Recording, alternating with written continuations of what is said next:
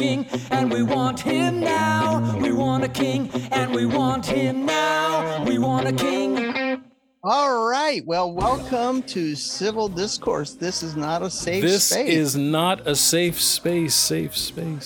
Oh man, what do you mean not a safe space? By the way. Well, basically, if you have a problem with what we say here, you can turn us off. That's right. It's called self-censorship. You censor it out, edit it out, it's gone, right? But I'd like to say to our listeners who, first of all, welcome. Welcome, Civil Discourse. This is not a safe space. I'm Charles Secrese. And I'm Mike Koeniger. And we are two bald guys complaining about life, right? We're like the two guys in the Muppets, right? So. Oh, the Muppets. Dun, dun, dun, dun, dun, dun. We should. Anyway. Well, first off, I'm glad that you and I are here together, and I'm glad for anyone who's listening right now. So let's talk a little bit more deeply about what is the meaning of this, and why are we actually thinking that what we're doing right now is relevant? So we've been talking about doing something like this for a really long time. And I think part of the enthusiasm and motivation for that idea has come from our own personal relationship, which, I mean, should we tell people how we know each other? Is that something we should? We'll get to it. Okay. I promise. We don't want to start with that because that might just send them away too quickly. I don't know. Yeah, they probably run screaming. Yeah, I tried. We really looked at our two backgrounds. And, our circumstances have sort of tied our hands together. We can't, just stop talking. And so with the option to walk away not being there and being forced to sit and play nicely together, we discovered that what a lot of people would call two people who should have nothing to do with each other, I think we've become pretty good friends. I would think so. In fact, I would call us fast friends. And it's been an interesting journey. And to be fair, we do have a lot of common interests as well. Music. Well, see, that's the key, isn't it? Isn't it? Music, motorcycles, and the thing we'll get into here in a few moments. Taste in women. Please, go ahead. I'm sorry. I said taste in women. Exactly, which is what we're going to get to, as well as a well-defined palate who enjoy things, the finer things in life, like bourbon, wine. Good food, good cigar, and dive bars in Manhattan. All those things you're not supposed to, that they're not good for you, right? So right. So anyway, before I tell you about me, why don't you tell me a little about you? Okay, so as we said, my name is Charles Secrese. The full name is Charles Frederick Secrese, but that takes too much time. And I'm originally a New Englander.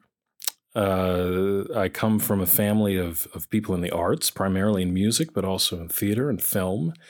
And my career to date in education has also primarily been in the arts. I'm a classical pianist, though I love jazz, something we have in common.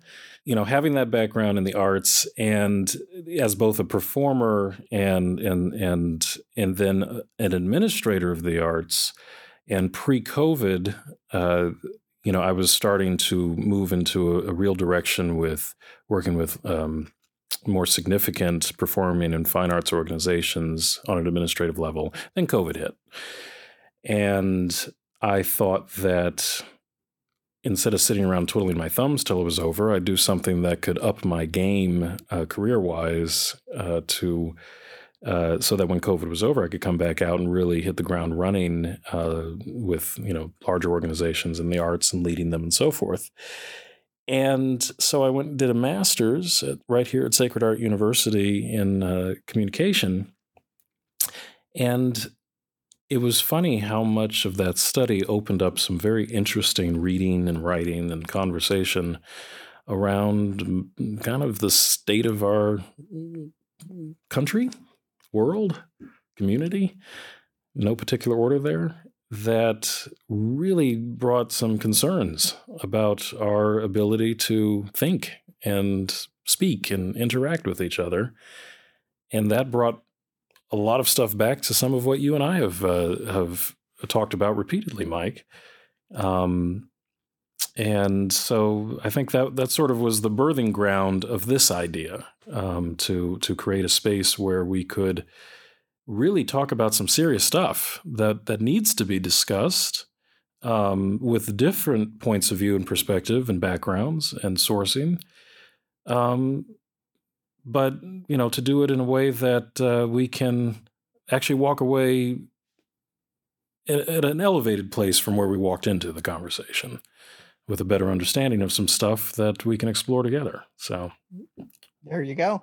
And I think I'll riff off that for a moment. We had this discussion almost a year ago. We were on a family vacation, which is a hint. And we talked about how civil discourse had died essentially in modern society, and then spoke well into the night, not arguing, but literally discussing how we both bemoan the fact that you can no longer have healthy debate. But really quickly, I am the son of Bavarian German parents, immigrants. My mother immigrated pregnant with me to the United States. I was raised in a large family, pretty blue collar initially, though my father went to school in the evenings and became an engineer later in life. So I grew up lower middle income, whereas my younger brothers grew up upper middle income, and joined the military at 17, served for 20 years, then became an inner city school teacher for 10 years. And went and got all my degrees, got a master's in instructional technology and a doctorate in educational leadership, went to work in corporate America and teach adults now. But that's a really, you know, that's my work history, but I'm a composer of music. Some would say a haphazard composer of music, others would disagree. Love vocal performance. I have a million hobbies, ride motorcycles, avid motorcyclist, gardener, you name it, I do it, cooking, everything. And I guess we should reveal why we know each other, right? Okay. So our wives are married. Wait a minute. No, hang on a second. Our wives are sisters. And we're married? No, wait a minute. Our wives are sisters. So our wives are sisters. I am married to the oldest sister, Megan. Yes. You were married to the middle sister, Aaron. Yes. So. And the younger sister is in the picture, and there's a younger brother in there too. And yes. All in all, we make a big happy, and put an asterisk around the happy part, family. But I think that's called normal. I don't know. Well, you and I've had this discussion. We've had a lot of discussions in the past, and but all families are dysfunctional. It's just a matter of when they're dysfunctional. So anyway. When and how they express it, you know. Absolutely. Mine was not uncommon to just storm out of the room at any particular moment when the conversation didn't go the way somebody wanted. Which is another background we share. We come from very similar family dynamics, and our parents are pretty much essentially the same age. So yeah. We were raised by folks, I think they call it the silent generation, between the boomers and the greatest generation. And those are our parents. So our parents are the greatest generation? No, our parents are what they call the silent generation. Oh, the silent generation. Okay. Yes. I wish that was true. But anyway, so we've revealed all these wonderful secrets. But I really, the question I think that this is all begging now that we're a good 10 minutes in is, why is this important? Why is this discussion important? So I watched a rather interesting thing, and I've written something about this, the other day, where I was driving down the road in my neighborhood, and I ended up behind a bicyclist who was climbing a hill. And, I wasn't in a rush. It was a beautiful day, and I'm into cycling, so it's kind of fun to see people on, out, doing things properly. And I had no problem slowing down and letting this guy finish getting over the top of this hill, which couldn't have been another 30 feet away. And it was a narrow road, so it really wasn't safe to pass, so I just slowed down. And this car came from the other direction, and she felt, I don't know if she was speeding and she came over the hill and realized there was a cyclist, got scared. I don't know. But whatever the case was, she did slow down. But along with slowing down, she rolled down the window and cussed this guy out like you just wouldn't believe. Get an effing life. Get a job. What's the matter? All this other kind of stuff. And it was one of these totally non sequitur cussings out. You know, where did that come from? What is this guy doing to you? You literally can keep driving straight on by. How has this become a problem in your life? And he, of course, you know, as probably most of us instinctively would do, you know, turn around and say, well, F you too, blah, blah, blah, blah. So I'll make point number one is that kind of interaction has become pretty commonplace, I think, unfortunately. I mean, you see people, you know, having that kind of aggressive tell-off on a regular basis on TV, on the news, you know, in government, in schools, at games, whatever it is. What was particularly unpleasant about this whole experience was that the moment we got to the top of the hill, there was a man walking his probably 7-8-year-old daughter down the street into towards the school that they were walking towards. And I mean, this was a foul display of human indecency. And there was no way that that little girl could be protected from it. You know, it was, as a parent, you know, I'm a parent, I've got an 8-year-old. Mike, I know you've got kids you've raised. They're older than, they're not children anymore, but they were at one point. This is not the kind of thing you want to expose your kid to, right? Am I wrong? Right. No, I agree. And you know, I read, we talked about this incident and I read the piece that you wrote regarding it. And when I first read it, I empathized with the bicyclist, you know, mm-hmm. What did this poor guy do to get this assault? And then as I read further, you know, I read about the dad and his child. And I was just, you know, there used to be a time when we would say not in front of kids, and obviously either she didn't see the child or she didn't care. And to your earlier point, what did this poor guy do other than ride his bike up a hill? By the way, I don't know why riding a bicycle means he doesn't have a job, but that's another. That's a whole nother podcast we could unpack yes. right there. Yes, but you know, I read this whole incident, and the unfortunate part is. I think all of us are capable of flying into that rage for no real given reason.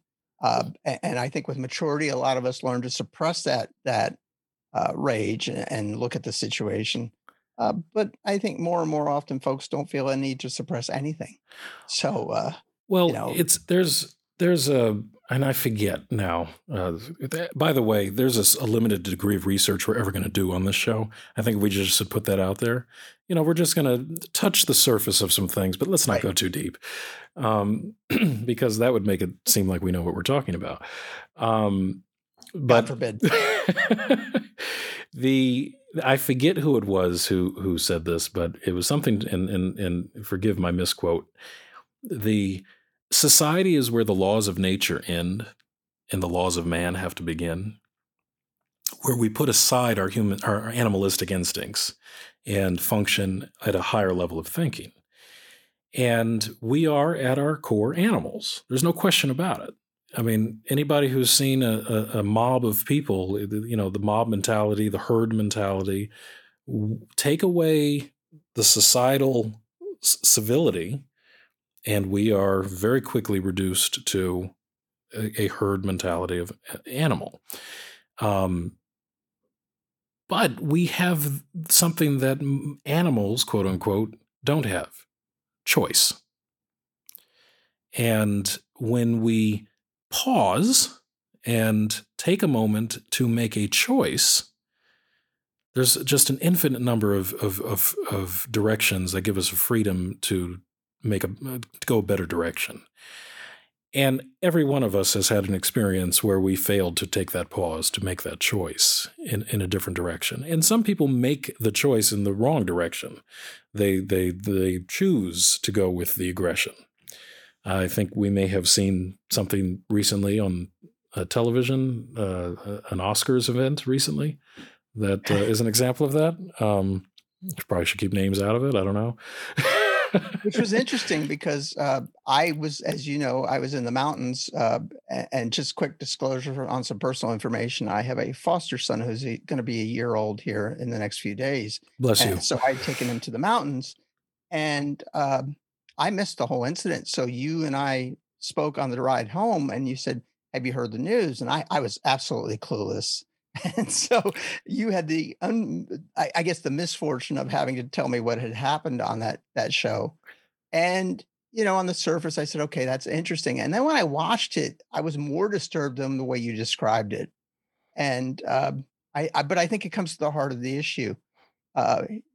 Two men whom I've always respected in their profession a great deal have a disagreement. And instead of talking it out, one of them decides to use physical force, right? Well, excuse me. There's no cough button here in the studio. I think there are so many things to unpack, and so much has been said on this incident. The last thing I want to do is make our show about that specifically. Agreed. But it is a good reference point that is recently in the eye and ear of people. And I think among the many curiosities and unfortunate things that happened that night, what's fascinating to a certain degree is the period of time that between the decision to go up there on stage and the actual time it took to walk up to Chris. There was an infinite amount of time to reconsider, you know, and I'll speak for I don't know how many times I have gone, you know, just at the end of my rope with somebody. I'm going to let them know what I think and where I am and what I'm about, never intending to hit them by any means. And by the time between that decision and the actual moment to go ahead and say my piece, reconsidering took place. You know, reevaluating what my goal is here, what the purpose of this, what are the outcome potentials, and making perhaps a different choice, you know. And that didn't happen there. And I think the story with the woman in the car and the bicyclists and the man with his daughter is interesting because let's give the driver the benefit of the doubt. She started talking before she noticed the child was there. Let's just presume that. Of course. Well, the next time she is irritated by somebody else on the road, do you think, based on the practices we witness in society today, that she might remember this incident and pause before she tells the person off, you know, aggressively with sign language? We could hope, but unfortunately I am jaded by modern society and figure probably not. She'll do it again and again and again. And you know, I think sometimes just for the sake of this discussion, sometimes we forget we're sitting on top of a 3,500 to 6,000 pound weapon in a car. It's true. And when you allow your emotions to take over, then you do really stupid things. Like I observed a driver go after a motorcycle with his vehicle, which can only end one way and not a good way. And, you know, the repercussions of that are, of course, that driver ends up in jail and probably with a huge civil fine on top of a lawsuit. And the motorcyclist, of course, ends up dead. And so, you know, and people will say, well, I've seen motorcyclists do this, that, and the other thing. That's immaterial. You know, at the end, being stupid on a motorcycle is not a death sentence. And so I think, to your point, we have unlearned the ability to put that filter between our brain and our actions. Mm-hmm. So a lot of us just run on those actions, whether they're rational or not. And by the way, there's three fingers pointing right back at me. The younger version of me did do some really stupid things. No, so, no. Of course. It's not so. Of Keith, you don't believe this, do you? I will cop to it in a moment because I was very undisciplined, probably well into my 30s. And it was encouraged in the environment I, quote, was raised in my early 20s. You know, there is one purpose for the military.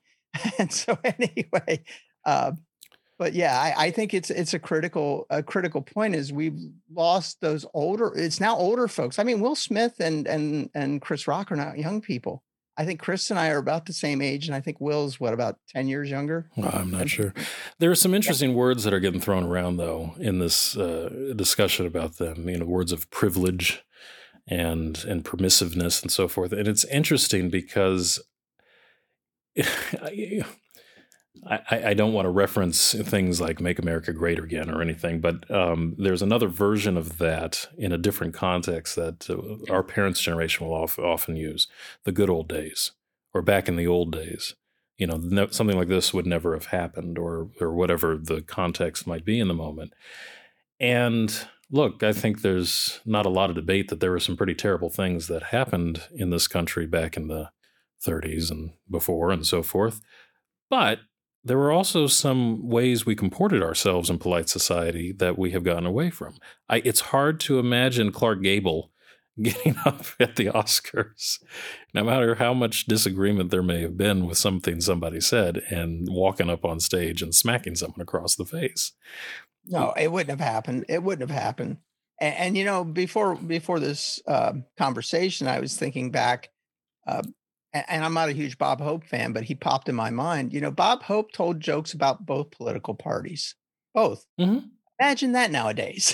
So anyway, you know, the biggest incident I remember before in the Oscars was there was a streaker in the 70s, and I think it was David Niven was presenting, mm-hmm. and he said, "Shame on that man for coming in front of us and displaying his shortcomings," which was hysterical, right? Or something. I probably didn't get it right, but I got the spirit of what he said. And you know, that was a hoot. And I think that, honestly, that should have been an example to us. From this point forward, ladies and gentlemen, if you feel the need to take out aggression on somebody, take your clothes off first. Right. I think that's the standard, right? There we go. If everybody pauses, strips, then proceed, I think we'd see a different world. I really do. I don't know that I want to picture this in my mind's eye. So, and hopefully they don't either. See, that's the point. Anyway, you know, one of the things that you know, and we've kind of touched on this, are we guilty of this? Meaning, and by the way, before we go into this, who's this Frederick guy that I'll occasionally talk to? Do you want to explain that? Okay, so it's difficult because I grew up as Fred. And why? That's my middle name, because my father's name is Charles, and there weren't going to be two Charleses in the house. So everybody called me Fred, or if you were really special, you got away with Freddie. Them days are done. But then when I was older and, you know, things started to be more adult in their nature, Frederick became the way I refer to myself. And those who know me personally and so forth still call me Frederick to this day.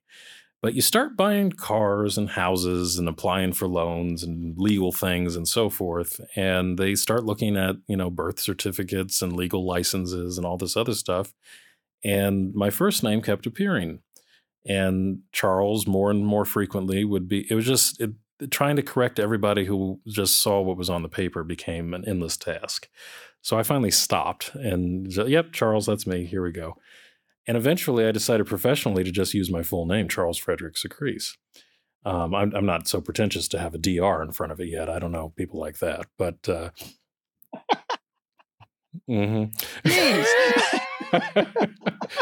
I think I just got picked on, but anyway, I don't know. Did I fly into a rage? That's why you're in Virginia. By the way, everybody, we're doing this in separate studios and separate states and separate regions of the country. So, you know, if things do go south, literally. Well, you know, and that doesn't mean we won't do it in person from time to time as well. No, but we will have a beverage in hand when we do. That's absolutely. The key. Drinking people, right now, that's the key. Right now, the beverage in hand, by the way, is agua. I actually brought mine into the studio, but it's sitting on the other side of the room, and I didn't want to take my stuff off to go get it. So not a smart move. No, failure. I have failed this podcast. So if I reference Frederick or Fred, and by the way, the only person allowed to call him Freddie now is Curtis Mayfield, and he's no longer with us. So yes. Anyway. I'll drop a name here because he's gone and he's a worthy person. A very dear friend of mine who's now passed, Roscoe Lee Brown, who I knew out in Los Angeles. He's the one that restored my full name because I was still using Fred when I first moved to Hollywood back in 2004 or something. And I met him and he's, you know, what is your name? And he spoke in this very deep and, you know, full voice. And what is your name? And I said, Fred. He said, that is not your name. What is your name? And I said, Frederick, that is your name. And by the way, if you don't know who he is, check him out on IMDb. Yes. Very impressive resume, and a Shakespearean actor, by the way.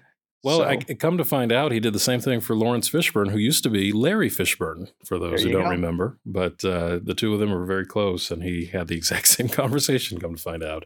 And ever since, Larry became Lawrence. So there we have it. We have that in common. Mike, being the rebel, had the nun who said there are no St. Mikes in heaven, and still chose to be Mike. So, sorry, sister, I'm still Mike. Well, there it is.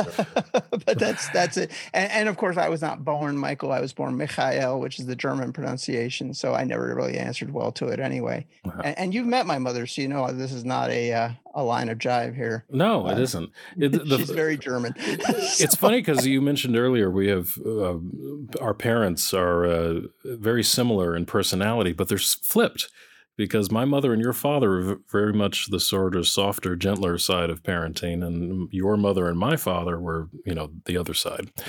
So the more, let's just call it strict. We'll leave it at that for now.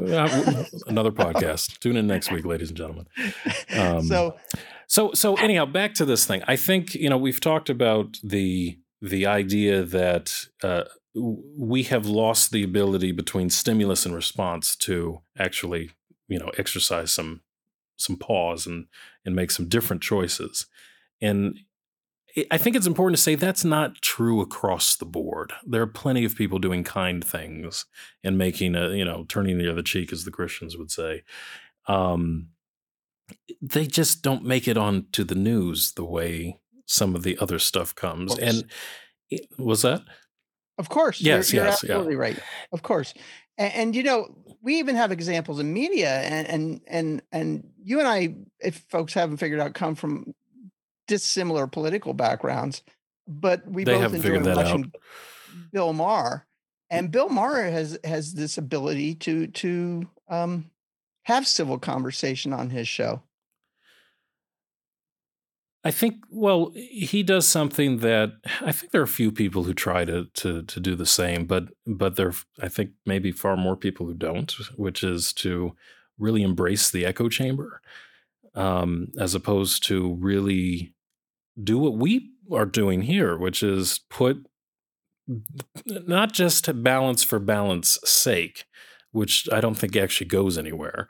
But I am becoming, as I've gotten older, genuinely interested in where that idea, which I would never have imagined coming up with myself, where did that idea, and I'm putting your in quotes, not yours specifically, Mike, but whoever I'm talking to, how did you come to that conclusion?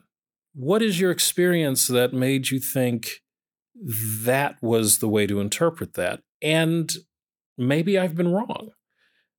God forbid, don't tell anybody. But, maybe there's something that I've not taken into account because so I've lived all over the world. I've been on 5 of the 7 continents. I haven't been to Australia yet. And I have seen everything from people in palaces, literally, to children living in piles of trash. In parts of Africa and South America and so forth, I've seen a great deal, and everything in between, in the various forms of life and existence on this planet. And the one conclusion I've continued to come to is that 99.999% of people in this world are just trying to get through their day, just trying to pay their bills, feed their family, get home safe at the end of the day. And not everybody is as successful at that. But most people are not waking up in the morning saying, hey, I'm going to go screw that guy. That's just not really where most of us are as a species. So if your genuine motivation is just to try and get through your day the way I am, we have to have something more in common than we're catching on to, right? I agree. And I saw a lot of the same humanity in my life that you have, only I saw it in a different circumstance, and that usually involved military action of some kind, sure, or another. Sure. Or because I was in the Coast Guard, rescue action of some kind or another, and have spent considerable time in places like Haiti and Panama and Colombia and in the little part of Cuba that the U.S. occupies, and have seen extreme poverty. And I remember sitting out one night just contemplating life, as you're apt to do when you see those kind of situations, and came to the conclusion that goat herder with the 5 kids, all he wants to do is raise his kids and hope that they have a better life than he has. And when you realize that, then you can set aside a lot of these differences that are points of discussion, and they are important. Let's not say they're not important, but we do have common ground in that we all want a better life for our kids if we have kids, and we all want society to be better tomorrow than it is today. And it's how we think, how I think we should do that, and how you think we should do that. That's where the difference lies. And that's okay, because there are many, as the saying goes, there are many roads to Mecca.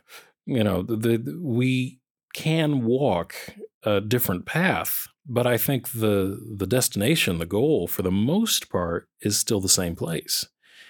And there's nothing wrong with taking a different path, if we can just recognize that my taking this path in no way hinders you from you taking that path, and vice versa. But somehow we have gotten it into this idea that my path is the only path, and not only are you wrong for walking a different path, but how dare you walk my path with me, because this is my path and only my path.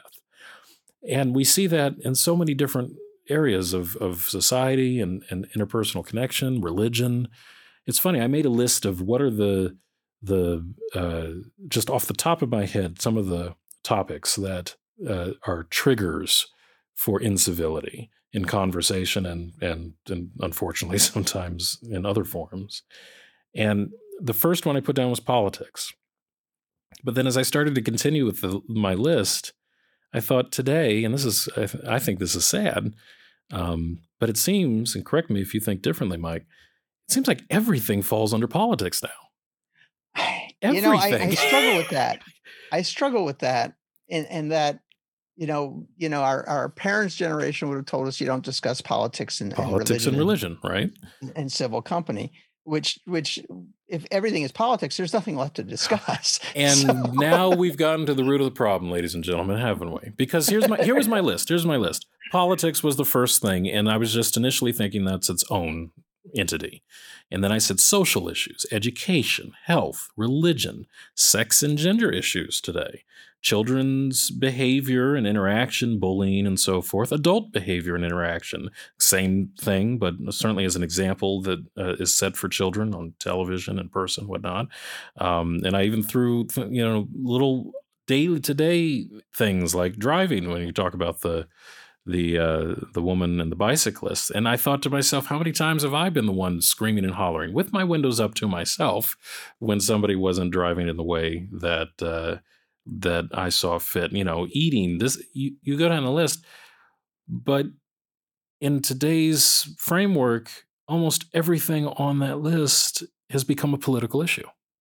Oh, agreed. And, just to touch on the road rage / driving issue, I do remember when my niece was about 4 years old and we were driving down the road and she said, Uncle Mike, blankety blank blank blank is a bad word, right? and so out of the mouths of babes. But anyway, that's when you respond only when it's said to someone who doesn't deserve it. I said I'm sorry because I figured that was appropriate. But she's 13 now, so it's been a while ago. Yes. Does she still have that tick after your influence? Is she recovered? she I don't want to know what she says when I'm not around, but she's an angel when I'm around. So we'll leave it at that. But it's funny how everything has become politicized, and so. And I guess I might as well tilt my hand a little and let everyone see the cards. I come from a very libertarian background. I don't conform to either political party greatly, though I am right leaning. I will admit, right libertarian. And just for clarity, ladies and gentlemen, when he says right, he doesn't mean correct. Right is a direction, but he's not. No, right. You know, just to be clear. Well, and libertarianism, and I don't mean to turn this into a quick lesson, but I'll make it quick. Libertarianism has two ideals. It has you don't hurt other people unprovoked, and you don't take their stuff. And so we don't initiate violence, and we don't take people's things. But that doesn't inform our worldview. Those are just really two simple beliefs. So my worldview is informed by other influences, from my parents' Bavarian Catholic upbringings and the way they raised us, no doubt. So not only am I correct, but I am also right leaning. And so, but the point I was making is that doesn't make everything politics. And so if you and I go to a dive bar and we discuss music, is there a political element in music? Most certainly. Anyone who's a huge fan of John Coltrane, who's read his biographies and studied his work, John's movement in the mid to late 60s towards those very dissonant sounds that he was making were inspired by the Birmingham church bombing where the little kids were killed. So there's a political element in music. But that doesn't mean that you and I disagree about the greatness of probably one of the greatest musicians who ever lived, because we disagree on other political issues. Well, I would assume you don't disagree on his statement against the virtues of the church bombing either. Of course not. I fully agree. But my point being that I can come from the right and you can come from where you come from. And we can agree that what he was doing was relevant, important, and made a very strong statement about the violence that was occurring in 60s society. So here's where I'm going to challenge you, and strap in. This is going to be good. I would challenge that you aren't as right as you claim you are. Well, it depends on the issue, doesn't it? even with the issue, because I think that, and I'm going to, let me be fair. I'm not as left as the box that society would put me in either. Well, that's probably part of our purpose here. Well, I think that's all these ideas. I think most of it. No, interrupt. That's what this is about. By the way, nobody. Okay, hang on. Theater and acting and presentation background. Those moments when you feel really awkward watching a TV show or a film, something doesn't seem right. Of course. Okay. One of the things that makes those awkward moments is when the one actor is waiting for the other to finish their line. Nobody does that in the real world. Of course not. Okay. We talk over each other. We're if not just out of disrespect, sometimes you're saying something that's really got my attention, and I yes, you're absolutely. Oh, totally, man. There's a active participation in a conversation. And it's really weird to me when I'm talking to, I may as well be talking to the microphone who's just sitting there listening, spellbound on my every word. No, that's strange. Don't do that as a human being. Tell me that you're engaged in what I'm saying. And so I don't know. That was off on left field. No, it's a crazy side. But the point is, we'll try not to talk over each other. But if we do, we do it all the time in person, and it happens usually because we're vehemently agreeing, which is really odd. Okay, so thank you. That's a great segue back to my original point before we went down left-handed field there. I find that every time you and I have actually started to break down the subject we're engaging, really start to get beneath the surface of what we're going on about, we find that while our outward perspective may have been left or right, so to speak, the minute we get below that surface, we're almost in full agreement down the line. Agreed. And the honest truth is there's a 3x5 card of allowable opinion that whoever they may be, have presented and said, if you're on this 3x5 card, you're right wing. If you're on this 3x5 card, you're left wing. If you're on this 3x5 card, you're just not allowed to speak. We're going to cancel you. And so we move people from card to card, depending on the situation. Yeah. And to your point, when you start to ask, well, Charles, why do you think that? Well, I think that because A, B, C, D.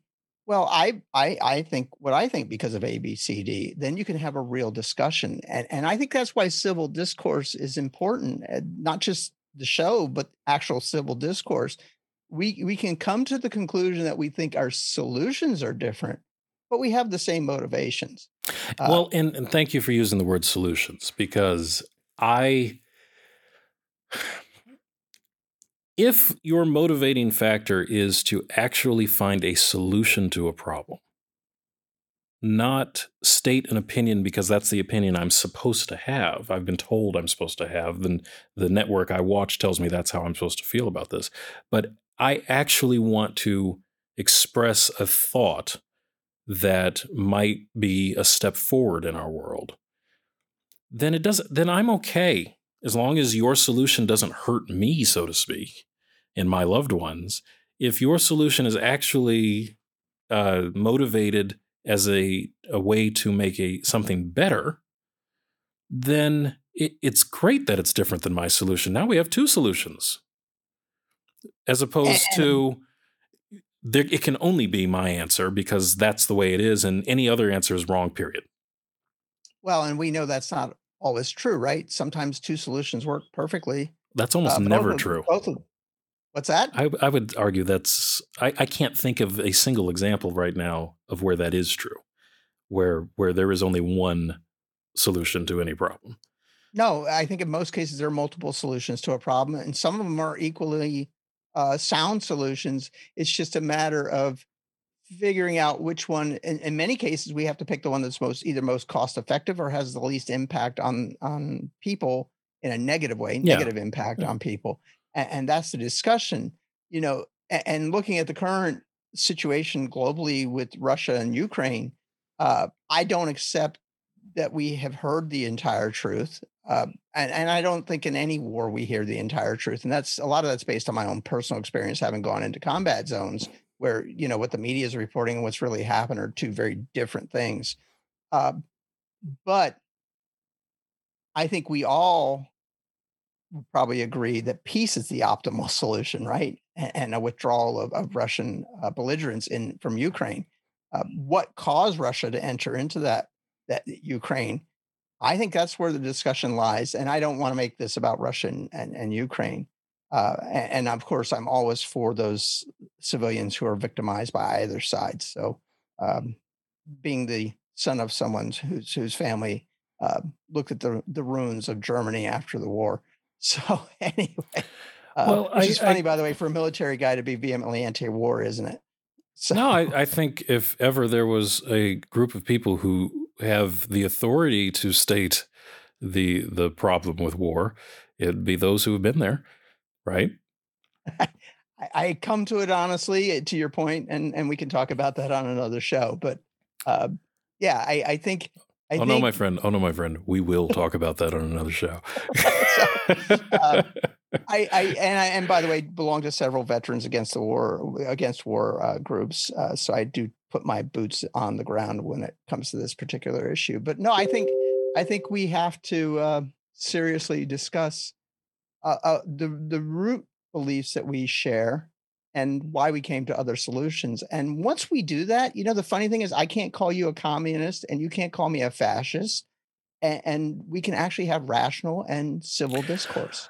So it really, I think, I'll say one more time here. By the way, is the bread ready? What was is the elevator here? What was that? I don't know what that was. I thought I'd silenced all those things. Your Uber has arrived.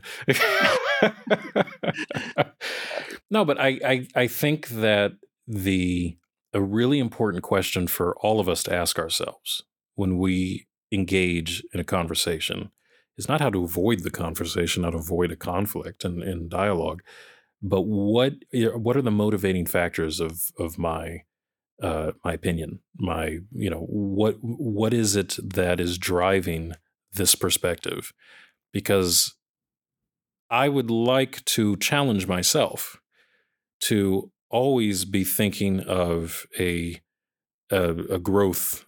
This sounds very kumbaya, but whatever my initial gut reactions based on experience and so forth may be, to actually choose to pause and ask what is the motivation behind that perspective or this idea or this thought I'm about to express.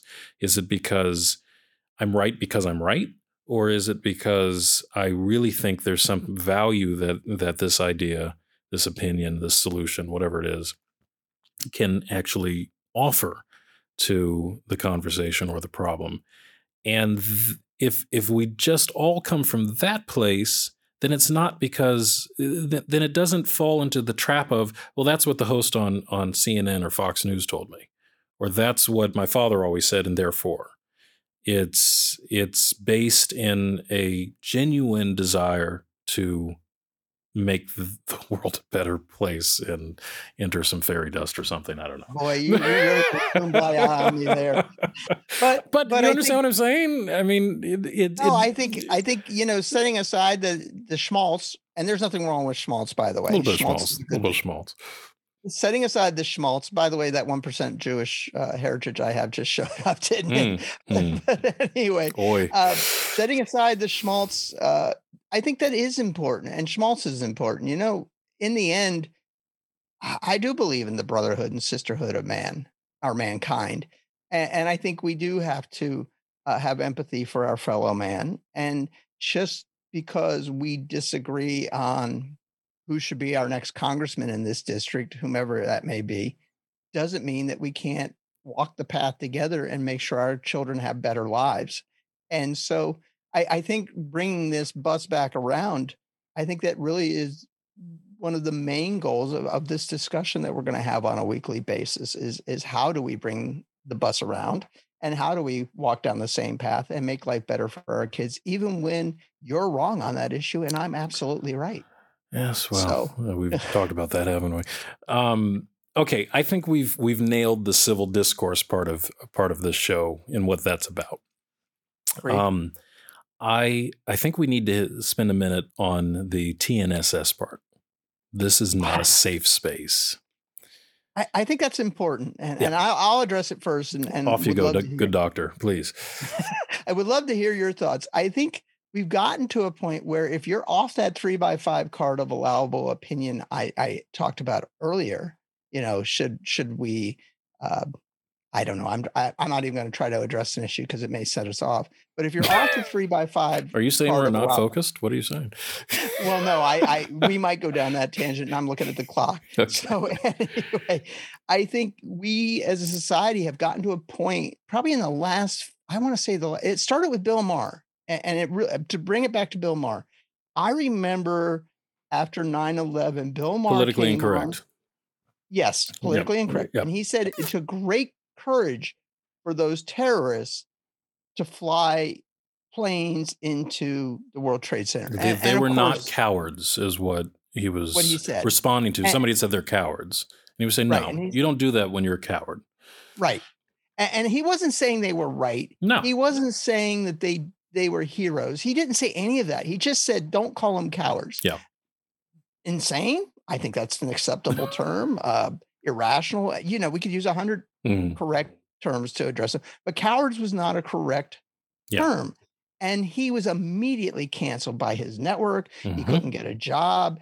People just shunned him and he was persona non grata. And I think that was when cancel culture really started. And now we have a situation where if I dig through your history and find something inappropriate that you said when you were 19 years old, yeah, we're gonna shut you down, and you no longer can make a living. And I'm sorry, this is just it's insane because if you looked at my record when I was 19, 20, 21 years old, oh goodness, I said all kinds of terrible stuff. So thank goodness there was no social media, by the way. You?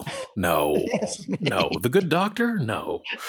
Well, the good doctor came along after the bad boy. So we'll leave it at that.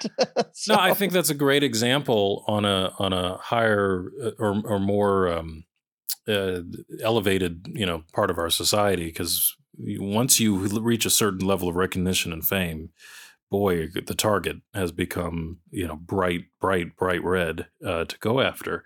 If you do anything that I can use to weaponize to use against you, do say whatever, and But let's bring it down to a more universal level. I'm sitting in a university right now, and I'm not going to. I don't know what the history of Sacred Heart has been, but I know it has been a common thing in the last decade or so on college campuses. Period, where this idea of a safe space. I don't want to be challenged. I don't want to be offended. I don't want to even be in a place that there might be a risk of that happening. So, I need this to be a, quote, safe space. Can I challenge you on the definition of safe space? Please. Because I always misinterpret. This is Keith, by the way. This is our producer of the show. Hello, Keith. Hi. Because I've always interpreted it as a different way. Go on. Not as a place of not being offended, but as a place to go where opinions can be heard without repercussion. See, that's what I would call a safe space, but that's not what I often hear is the way it's being used. So when I tell my students you're in a safe space, it means we can speak freely here without reprisal. And that's what a safe space should be. Right. Not a safe space is not a place where I go and hide in the corner from the rest of the world. That's called your closet. Couldn't agree more. I think, though, in recent history. So I think it depends on the university, too. Yeah, I think in recent history, we're seeing a divergence of opinion on what a safe space is. And true to you, and I do it all the time when I teach adults. I say, this is Vegas. What's said here stays here. We're not going to go out and say Keith said or Charles said this, that, and the other thing. I do it all the time. And so that is the traditional version of what a safe space is. I think nowadays is where I'm not going to be offended. And or I don't even stand the risk of being offended. Right. And sometimes you need to offend. I taught for 10 years and I taught high school kids. And sometimes you have to challenge the norm just to get them to flesh out what they're thinking. If I can interrupt, because I think you said something very good there, which is you said two somethings. You used the word offended and the word challenged in the same sentence. And I'm smart. I didn't even hear myself do it. I know. To think. I think we really need to spend some time on those two words, because one should be enthusiastic about being challenged. I mean, we really should. The tradition of education, both as the teacher and as the student, is to challenge someone to grow beyond their current space, in whatever, whether it's intellectual or in a physical sense or in a skill level. You have to be challenged to grow. And that's exactly what the purpose of education is. That's exactly what, as far as I'm concerned, the purpose of life is, to grow. And it doesn't happen if you're in the bad definition of a safe place. You're never getting challenged. The idea that there is a synonymous nature between the word challenged and offended, I think, is something to examine. I don't have an answer there, but those two words have become synonymous, and I don't think they should be. I don't think they should be at all. No. And just because I challenge your notion doesn't even mean that we disagree. I think the best professors I had in my many years in upper education would challenge you whether they agreed with you or not, and made you flesh out. And it goes back to the Greek philosophers, right? Plato, Aristotle, those guys challenged their students on a regular basis. We come with the Socratic method because of a certain way of teaching. I think challenging ideas is important. So why are you against war? Why are you against this? Why are you against that? Why do you think that? I think those are important questions to ask. And just because I ask those questions doesn't mean you're wrong. I just want to know why you think that way. And this goes back to the earlier, it ties right back around. This is not a safe space because we want to have civil discourse. Well, and this is also, I think, you talk about the Greeks and the early philosophers. This is also the birth of rhetoric, which has become a dirty word in our modern, dialogue. We don't want to listen to your rhetoric. I'm sick of your rhetoric, the political rhetoric. Well, the fact of the matter is those same philosophers who challenged their students also taught them how to make their arguments in either their counter challenges or in their acceptance. You had to actually define where you landed in thought, and you defined it using the techniques of rhetoric. The how to make an argument, how to justify and be convincing on whatever the topic of the day was. And the truth is, the people we think of most as great speakers of our time and of history, you know, the Abraham Lincolns and you know, the Martin Luther Kings and so on. These were people who had mastered the art of rhetoric, not as a weapon against reason that I'm going to somehow use in a political way, but to actually be able to express with thought and consideration an idea and challenge the audience or the listener or the person across the table from me to convince me that my ideas might be wrong. There wasn't a dirty word the way it has become now, the same way challenge wasn't a dirty word. And once upon a time, offense was something that had, I think that word has just become far too loosely associated with, again, challenge. And so it has lost its meaning, in my humble opinion. I mean, you offend me, and so I shall walk across the stage and slap you, even though nobody understands why. You know, verbal or otherwise. I mean, that goes back to the safe space area. It's everything's been co-opted by one side to change the argument. So safe space, cancel culture. Yes. You know, the people that talk about cancel culture are talking about the wrong thing, because everything they talk about, like cancel culture, isn't actually cancel culture. Yes. So it's called accountability sometimes. Yes. So it's the changing of definitions by a message, and a messenger wants to shape it so you think that all the time. Yes. Yeah. Yes. Let's not pretend that either political side exclusively uses these tactics either. I've watched society as a political outsider or politically homeless person for a long time, and both sides engage in this in different ways. So, you know, Bill Maher was canceled by both sides. Let's be real honest about it. Both sides canceled him and tossed him to the side. And I watched his show on occasion. I'm not a loyal viewer, but I watch it every 2, 3, 4 weeks. And he calls out the people who turn their backs on him on a regular basis to this day. So it obviously hurt him a lot. And the thing is we lost for a time a very sound voice in the political discussions of the day, even though I tend to disagree with Bill Maher probably 70% of the time. But I still want to hear what he has to think, because he's very thoughtful. I don't think there's any monopoly on some of these six things. In fact, I would even maybe argue, with not necessarily a wheelbarrow full of citations to back my argument up, but my gut says it's almost more the cancel culture thing has become more of a weaponized tool on the left. I don't know if that's actually true, but it seems like a lot of the people who are being, quote, canceled are being done, you know, getting it from the, quote, left side, and they're members of the left. Obviously, that's not universal. That's not across the board, but and maybe I'm wrong. I mean, I haven't sat down there and done the numbers yet, but I think there is one of the arguments that I thought was very interesting, after going back to Will Smith again, was in the Hollywood elite, that term we love to hear, is considered the enlightened woke. There's another term I love, you know, liberal extremist side of society, right? And they're the first ones to say, you know, violence is never an option and never acceptable, and, you know, this, that, and the other. Well, that entire room stood up in applause with standing ovation after he committed that act of violence right there in front of him 20 minutes earlier.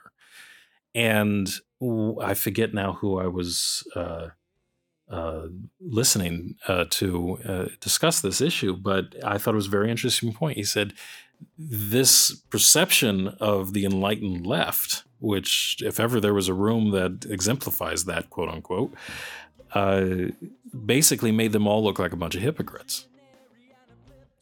Well, that's going to have to be the last word on this topic, because we are out of time. So, says who? No. You have a list of folks we want to thank, and I'm going to let you run through this list. But first off, before we go to that, I want to thank you, and I want to thank you for having this idea, and I want to thank you for allowing me to participate in it. And quite honestly, I want to thank you for doing most of the legwork to get to where we are right now. He's talking to you, Keith. He's not talking to me. And I do want to thank Keith as well for putting this together. So I'll let you go through the rest of the list.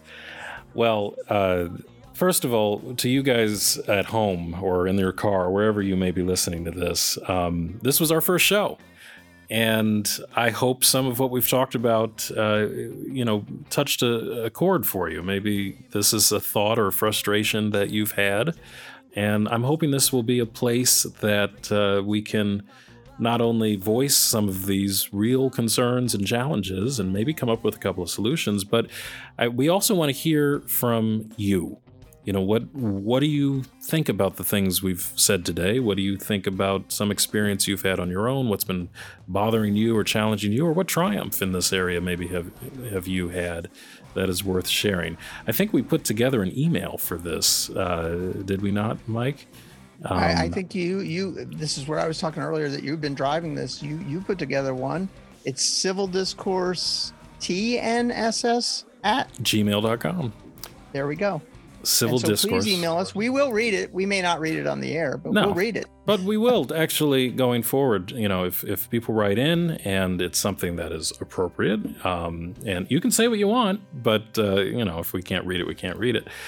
But, we want this to be a forum for everybody from every walk of life to be able to step in. We'll also be putting together a website soon and all sorts of other stuff. So stay tuned as things develop there. But I am thrilled to be able to thank Sacred Art University, the School of Communication, Media, and the Arts, Jim Castingay, our illustrious producer, Keith Zdrojovi. Did I say it right? Close enough. How do you say it? As an immigrant kid, how names are pronounced is important to me. The correct way is Zdrojovi. Zdrojovi. Yeah. Okay. I promise before we are dead and gone, I will get it fully right. But I love a good challenge. Zdrojovi. For many years, people just called me Z. Keith Z. All right. Well, thank you, Keith. Molly Jacob is also going to be working with us in the production booth in the coming shows. So I'll throw a preemptive thank you towards Molly for her support of this. Dr. Mike Koeniger. What? 2 out of 3 were correct. The other one, I don't know where that came from. By the way, that's an old principal that used to call me that, and it was a running joke.